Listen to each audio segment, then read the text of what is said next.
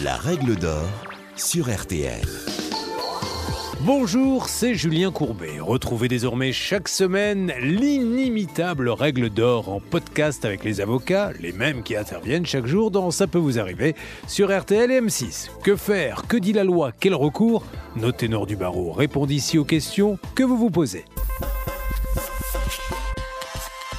Aucun doute, le produit dont je viens de faire l'acquisition est défectueux, mais le vendeur qui ne l'entend pas de cette oreille n'est pas décidé à le reprendre. Mais alors que faire? Maître Anne-Claire Moser vous expose les possibilités qui s'offrent à vous. Alors, lorsque j'ai acheté un produit et que mon euh, vendeur, alors que ce produit est défectueux, ne veut pas le reprendre, je suis dans mes droits de faire valoir ce que l'on appelle la garantie légale de conformité.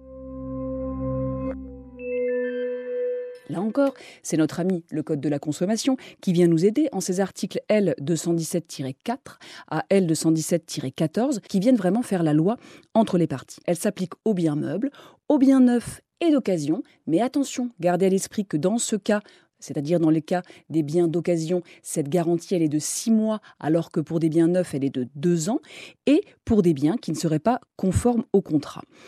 Le vendeur qui est prévenu par son acheteur de ce qu'il y a un problème et qui refuse de réparer, de rembourser, qui ne veut rien entendre, eh bien s'expose à ce que son acheteur, dans le délai d'un mois après une mise en demeure qui est restée infructueuse, eh bien il s'expose à ce que cet acheteur saisisse le tribunal judiciaire pour demander eh bien, la restitution du prix, c'est-à-dire qu'il aille par la voie forcée pour le faire.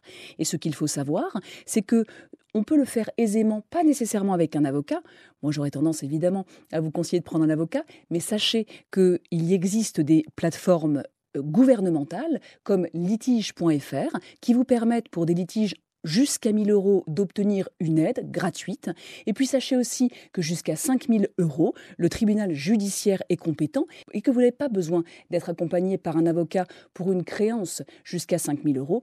Au-delà, bien sûr, c'est de la représentation obligatoire et vous serez toujours devant le tribunal judiciaire, mais vous serez assisté par l'un de mes confrères.